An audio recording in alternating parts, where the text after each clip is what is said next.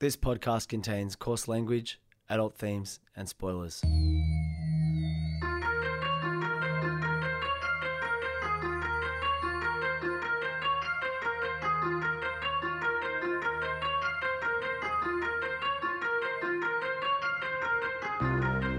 My name's Peach, and for the past couple of years, I've been helping my friend Shag overcome his childhood aversions to everyday foods in the podcast Fussy Eater.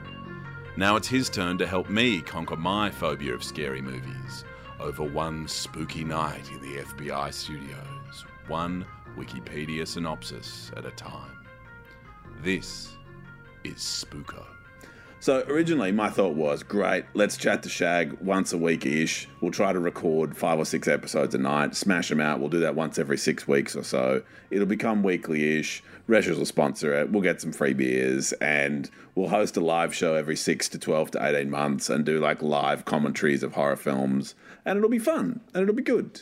And what I've learned uh, with the passage of time from Shag is that we shouldn't seek success for ourselves. We should seek success for others. And so I think we're now going to offer ourselves up as a mentoring podcast.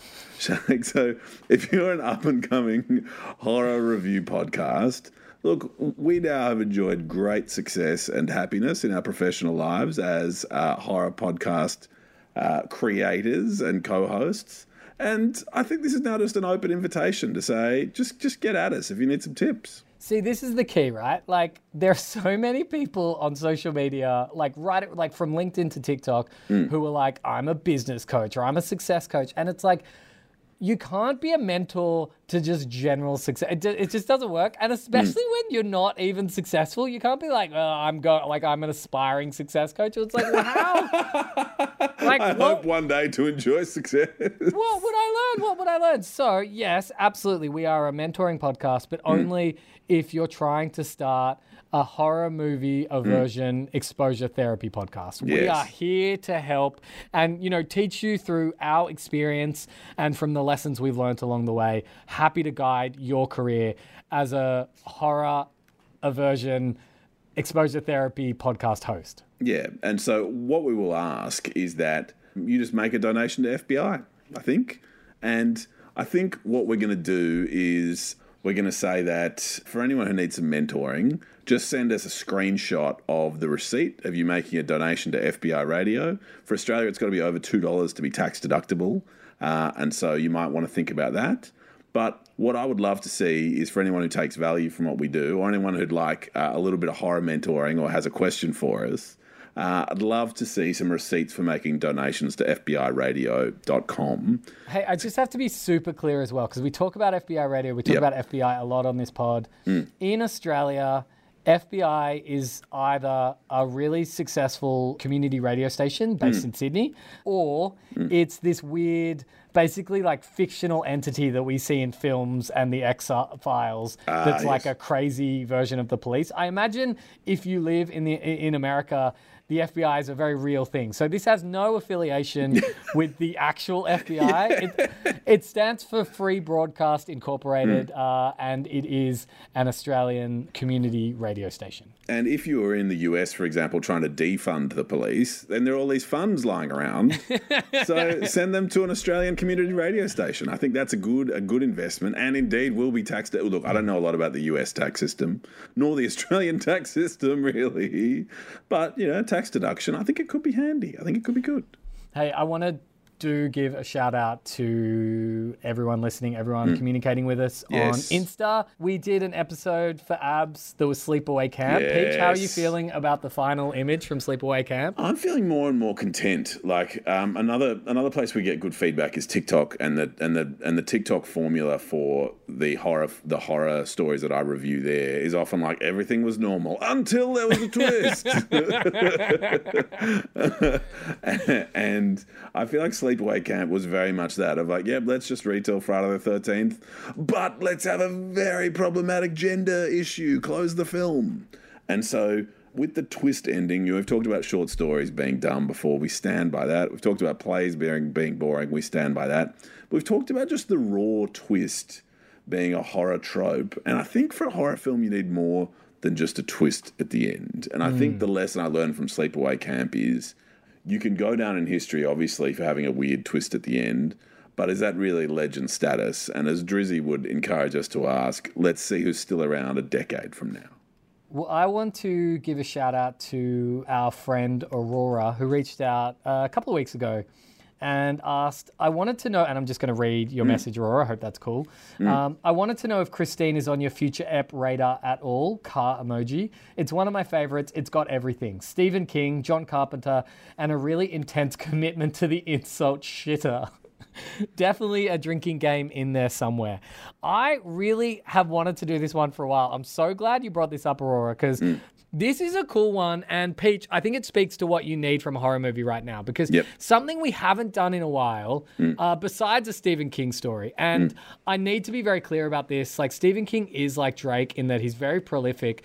Everyone remembers the hits. Yes. No one remembers the really shit tracks that he puts out all the time. That if like like Drake is a very effective advertiser. Um, in in contemporary advertising, you measure and you move on, right? Like you see how things perform. Yep. If they do well, you optimize them. If they don't, you change and you regroup, right? Drake Yep. does the same thing. He'll drop something. If it doesn't do anything, he basically pretends it doesn't exist. It never Yep. shows up on a set list. It's basically like it never happened. Ditto with Stephen King. He's got so many books and so many stories that, of course, some of them kind of suck. Hmm. But this is this is this this is yeah. Look, this is one of those ones where I'm like, "Fuck you, Stephen King. This is so dumb." But at the same time, it's also that horror genre we haven't done in a while, where it's like, what if I took something that's not scary and made it scary? Polaroid style. I I'm getting I'm getting Polaroid flashbacks. I'm excited. Yeah, yeah, yeah. Yeah, yeah. So today we're doing a Stephen King adaptation from 1983, same year from Sleepaway Camp, uh, directed by John Carpenter of all people. So real pedigree to this, written by Stephen King, directed by John Carpenter. Music? Yeah, yeah. Music by John Carpenter as well. Like I think that's his calling card. Well, it's sort of the Spooko calling card as well. Like I feel like Loop Snake or, or like Maxim's vibe in, in creating the very theme music for our, for our for our pod is a bit of a John Carpenter tribute. Oh, completely. My, uh, you know, having worked in this industry, I know that you have to give The horror like film industry, like we both do, yes, and we get paid in donations to FBI. I agree, yes. But but in the creative industries, it's re- like when you're briefing someone, the worst thing to do is to give a vague brief. But at the same time, you don't want to give a brief that's so prescriptive that there's no room to move. So I landed on. I basically said, look, I'd love something that evokes the experience of John Carpenter in the '80s. And the theme you've heard for the last 90 episodes hmm. is the theme that he created back in the day, which I'm, I'm so proud to say is still going strong. Shout out, Andrew. Shag, uh, should I go get a Resch's while you decide what the drinking game is? So I'll be about 30 seconds. You want to do that? for it.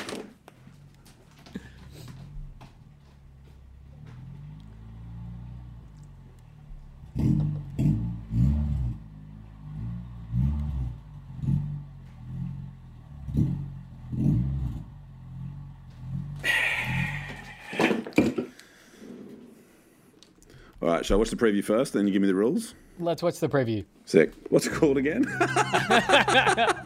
Today we are doing Christine. Sick.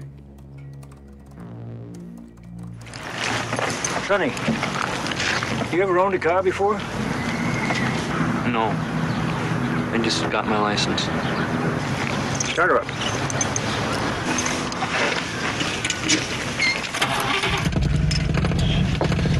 Her name's Christine.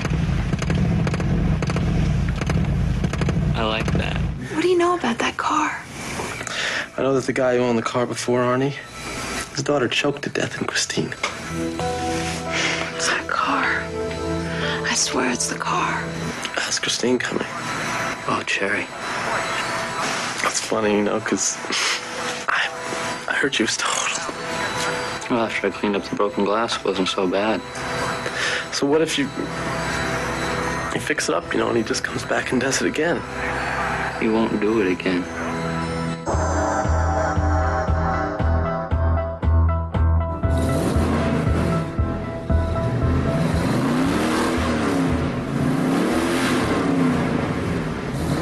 So, like, we regularly dunk on old previews, I do enjoy their lack of subtlety of like, this is a car that looks really nice and is haunted by the devil. And you're like, okay. it's like, and you're like, yeah, cool. I know what's going on. Shag, what's the drinking game? Hit me. All right, all right, all right. So, you know how English is an incredibly difficult language to learn because it has so many exceptions to its rules. Yes. There are so many rules in English that are broken in every second sentence, which mm. makes it a really difficult language to learn. In the same way, Yes. the horror formula that take something mundane and make it scary is not a perfect formula because mm. some things will never be scary. So, for example, I will never be scared of a haunted car ever in my life. So, for a very spooko drinking game, Peach, this is for you. Yes. And this is, I need you to be honest here. We're going to Yep. go through the synopsis for Christine from 1983, mm. and I want you to drink Yep. every time you're scared by a haunted car. Okay. Okay, every time a haunted car, the idea of a haunted car spooks you out, I want you to take a swig of that ice cold Resch's you've got in front of you. Yes. Resch's does refresh. So in September 1957, at a Chrysler Corporation assembly plant in Detroit, the hood of a newly assembled red and white 1958 Plymouth Fury, which is the car that hmm. Christine is, slams down without warning and crushes the hand of a line worker inspecting its front end. Another worker climbs in to sit behind the wheel, letting the ash from his cigar fall onto the front seat. I love in the 1950s, you'd be working at a car factory and you'd be smoking a cigar. But I also love that it's like, oh yeah, let's just like hang around while we're at work, just sitting in the car and looking at it and stuff. At the end of the shift, the line supervisor notices the car's radio is playing music. When he opens the door to shut it off, the worker's corpse falls out onto the floor. Pete, are you Oof, drinking yet? I'm thirsty right here. I've not done any drinking so far. All right, okay. 21 years later, in September 1978, Arnold Arnie Cunningham mm. is an awkward and unpopular teenager in Rockbridge, California. You know what I think is really funny? Mm. I mean, people often make the generalization that everybody in Australia abbreviates every name, but it's kind of true in the sense that no one would ever be like, it's Tom, Tommy McMullen. It'd just be like, no, it's like you would just abbreviate the name. That doesn't, like, if I, if your Or you name add is O Ja- to the end. Tom O. yeah, it doesn't. That doesn't count as a nickname. That's not a nickname. That's Yep. just ha- another permutation of your name. Anyway, so Arnold Arnie Cunningham is an awkward and unpopular teenager in Rockbridge, California, hmm. with only one friend, football player Dennis Guilder. I also want to stop here and be like, I am constantly amazed by how many different places there are in California. As someone who's never been there, I imagine it's just LA. But it hmm. has all these different places and town, and all these places. It's like, oh no, that's in California too, and you're like, what? Man, Yosemite's in California. Like, Like, it's, w- it's amazing. What the fuck? Yep. Anyway, I'm with you. I'm there. Arnie's life begins to change when he buys the used, dilapidated Fury from George LeBay, whose late brother Roland had originally owned it. George tells Arnie several details about the car, including its name, Christine. Like, I'd be like, fuck with, I'm buying a used car. I don't care what your dead idiot brother used to call it. This beer is untouched. Since his parents will not let him keep the car at their house, Arnie begins to restore her. What? Where did he get the money? Anyway. No, no, because it's it's like the '80s. Cars were like five No, dollars. yeah, I don't like, know oh, what paper money- run. I've had a paper run for three months. You could buy a house on a paper run. Since his parents will not let him keep the car at their house, Arnie begins to restore her at a do-it-yourself garage and junkyard owned by Will Darnell. How's that beer going? yeah, no, it's, uh, I'm th- like, like a do it yourself garage. So as Arnie spends more time working on the car, he discards his glasses, dresses more like a 1950s greaser, and develops an arrogant, paranoid personality. Arrogant and paranoid. Unbeknownst to Arnie, Dennis learns from Arnie's mother, Regina, that Roland actually committed suicide in the car. Confronted by Dennis, George admits that Roland's daughter had choked to death in the car and that his wife also committed suicide in it. George forced Roland to get rid of Christine after Roland's wife's death, but the car returned to him after three weeks. Okay, that's a bit spooky. Oh, I'm still like I like. I mean, if, if the rule is that I can only drink when scared, I think I'm I'm still having problems. I mean, that is the rule. That is Yeah. the rule. yeah. And I don't make the rules.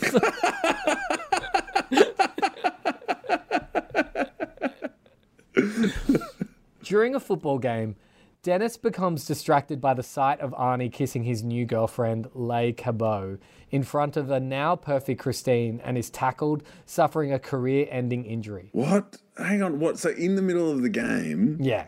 Well, I think he's playing the game. I don't know. I didn't watch this film. no, I have seen it. I've seen it a long time ago. I just, I, Aurora, I'm so sorry. I just, this is, it's been a long week. so one of Christine's windshield wipers stops working while Arnie and Lee are on a date at a drive-in movie theater. When he gets out to fix it, Lee begins to choke on a hamburger. The doors lock themselves, leaving Arnie unable to help her. But she frees herself and is saved when a man in a nearby car administers the Heimlich maneuver. I thought the doors locked themselves. Yeah, the doors like like Christine made Arnie get out of the car and then like locked the car and tried to kill his new girlfriend. Yes, and then someone administered the Heimlich maneuver through Yeah, the and- locked doors. Yeah, well, no, no, she frees herself and is saved by a man who administers the Heimlich maneuver. Where's Ar- okay? So Arnie's like, "Oof, lucky that guy was there." Well, he's a paranoid and Oh, he's a arrogant greaser. greaser. Oh fuck, man! it's like forget about it. he's singing Grease. He's basically in Grease. It's awesome. It's basically good. This is why it's like, how could this film be scary at all? I'm definitely having a sip of beer, but it doesn't count as being scared. Uh, okay, yeah. Well, that's the other dumb thing about drinking games. It's like I just want to drink when I want to drink.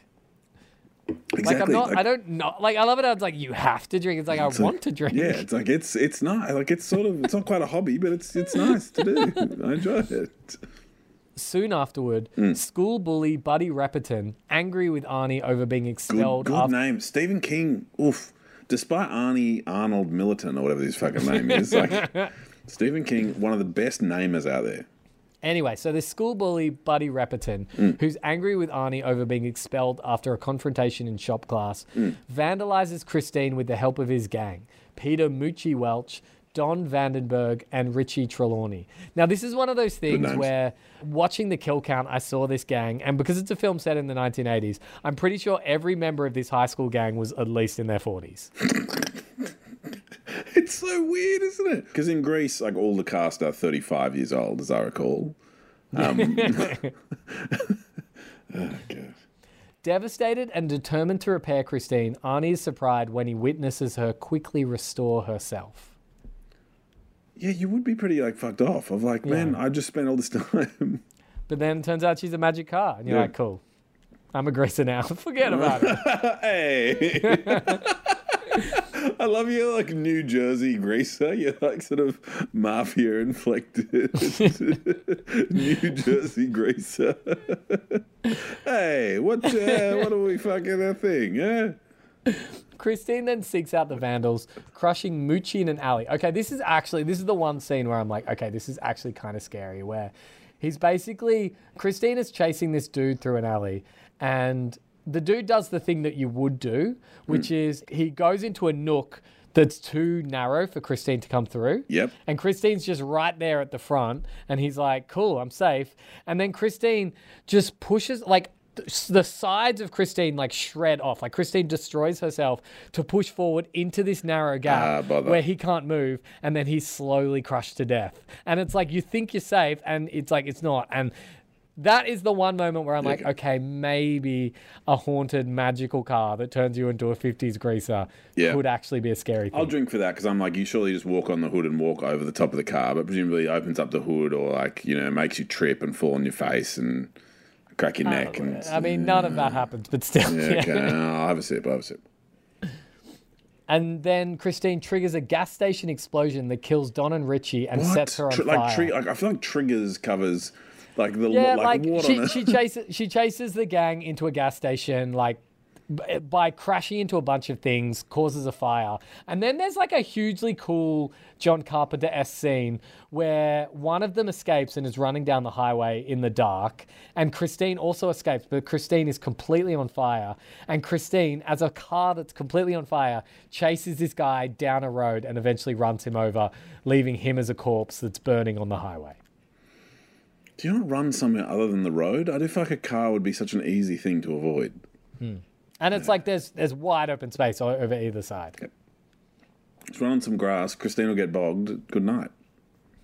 And why is Satan conducting vengeance against some teenagers? What does Satan give a shit? After the badly burned Christine returns to Darnell's garage, garage, Darnell sits I do in the like driver- that on the first take you said garage, Shag. Like, you, like you're just in music mode. It's awesome. Darnell sits in the driver's seat and is crushed to death against the steering wheel when Christine pushes the seat forward. Again, it's like even just saying the death, it's like they push the seat so far forward yeah, that they like crush uh, death. classic, classic stuff. The next morning, Christine is back in her slot and fully repaired. State Police Detective Rudolph Junkins, ooh, Good name. Becomes suspicious of Arnie, having discovered paint from Christine at the scenes of two gang members' deaths. And I understand Arnie's tone would be really confrontational as well. Like that'd be suspicious. Like, hey, don't ask Hey, me, you fucking. Hey, hey, let's get a slice of pizza pie and a fucking. he does say "hey" all the time, Arnie. Hey, what you, you want eh? to fucking? Hey, I got your fucking thing right here. Huh? You fucking like, hey, I got your haunted car right here. and he grabs his crotch all the time. Hey, I got your haunted car. this film sucks. However, he has no direct evidence to implicate Arnie, who has an alibi.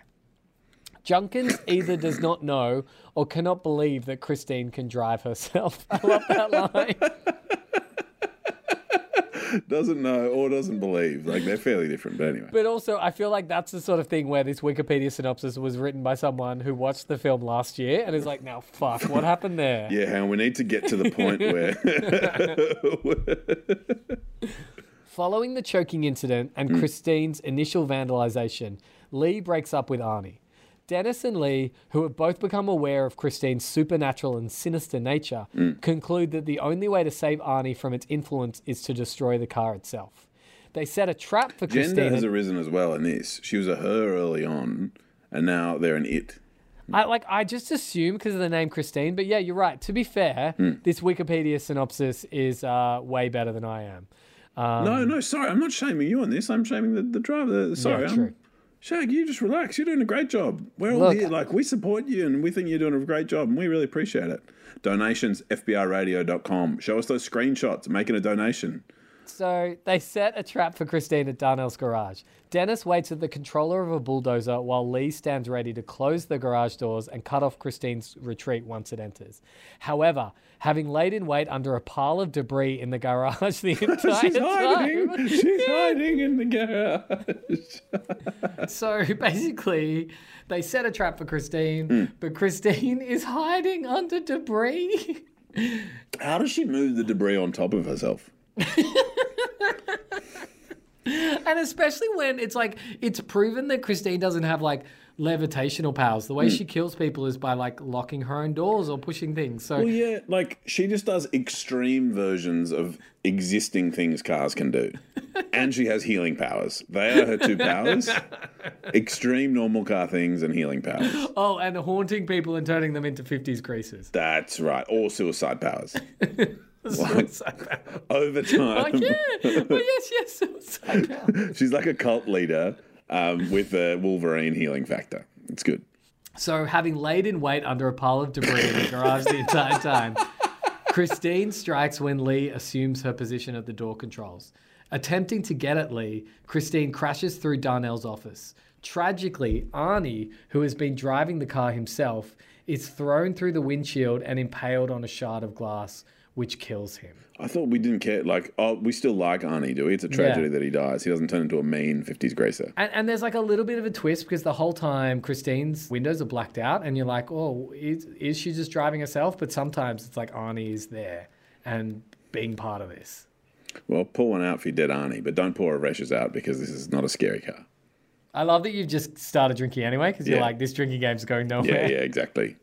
I had the opposite um, version of like apparently the most effective drinking game is you watch a home and away episode and you must be drinking whenever your character's on screen. And apparently, because essentially those soap operas are written by an algorithm, each of the eight main characters will have almost literally identical amounts of time on screen. Oh, wow. And so it's actually quite a fun drinking game as well because it only lasts for 20 minutes or so. And so, you know, and someone will yell, like, oh, Shag, your character's on screen. And I remember once we did it for The Matrix, and I was like, right, I need to select a prominent character who I'm aware takes some time out of the film. and so I selected the Carrie-Anne Moss character, the the female with the short dark hair, and I forgot that she was on screen for much of the first seven minutes, and it wrecked me for the balance of the film and the game. And I went to bed about fifteen minutes in. I was like, oh, that's it. All right, so in the finale, Dennis and Lee attack Christine with a bulldozer, but she eventually repairs herself and I love in the back. finale, like there's no there's no subtlety. like, oh, now we're at the last bit. Okay, cool. The battle continues. The battle continues. Battle, yeah, it's a nice. fucking car. It's a car and a bulldozer. They're just driving around. Car versus bulldozer. And the thing is, it's like at some point you're gonna have to like, beep, beep, you're gonna have to like reverse and like re, you know, like they don't like a, an old Plymouth is not gonna have a tiny turning circle. That turning Oh, circle's gonna be like so uh, like a soccer field. Yep, massively agree with that heavy steering. So, as we said, so the battle continues until they repeatedly drive back and forth over the car, damaging Christine so much that she's unable to immediately regenerate. I love that there's now a rule that it's like if you Yeah. damage her enough, her regeneration powers. Set her on fire. It's fine. The next day, Dennis Lee and Junkins. The next day, this car is haunted, and they're like, "Okay, done. Let's all go it's get some dinner. It's been a big damaged. day. It's a reasonably damaged haunted car. it's been it's been a big day. the next day, Dennis Lee and Junkins watches Christine's remains are compacted by a car crusher in a junkyard and dropped on the ground as a solid block. Junkins praises Dennis and Lee for defeating the demonic vehicle despite the mourning the loss of Arnie and their inability to save him from his corruption. As the camera zooms in slowly on the car's remains, a portion of the front grille begins to twitch. Yeah, okay. Like, I did not get scared during that, you know? And the idea that every horror film must end with a little whisper of the bad guy still being alive to come back for fucking Christine too when she fights a tank and sort of loses but then comes back the next day. This is a giant I don't care. Like, I know a little while ago I watched the It kill count and didn't get scared. This, I imagine, is the least scary film out there. Yeah, literally move to the country. Yep. Where there aren't paved roads. Yep. And Christine's suspension's going to be fucked the moment it goes off road. Yeah, Done. can't drive on dirt. Man, I got you. I got your scary bad guy right here. Uh, this was recorded at FBI Studios. Please like, subscribe, and follow wherever you can and as much as you can. And Resch's, what's up? Usually when somebody trashes a car, we get photographs. Oh, wait, wait, wait. They, they didn't really trash it, okay? Well, that's not what Lee said. As a matter of fact, she was so shaken up, giving me all the details, she broke down crying. I understand uh, one of the perpetrators uh, defecated on the dashboard. Now, I would have thought you'd be madder than hell at that, and I would have thought you would have reported that. Shit wipes off. Moochie Welch kind of got wiped off, too, didn't he? I don't know. You don't know? No. Scout's honor? I'm not a scout. The kid was cut in half, Arnie. They had to scrape his legs up with a shovel. Well, isn't that what you're supposed to do with shit?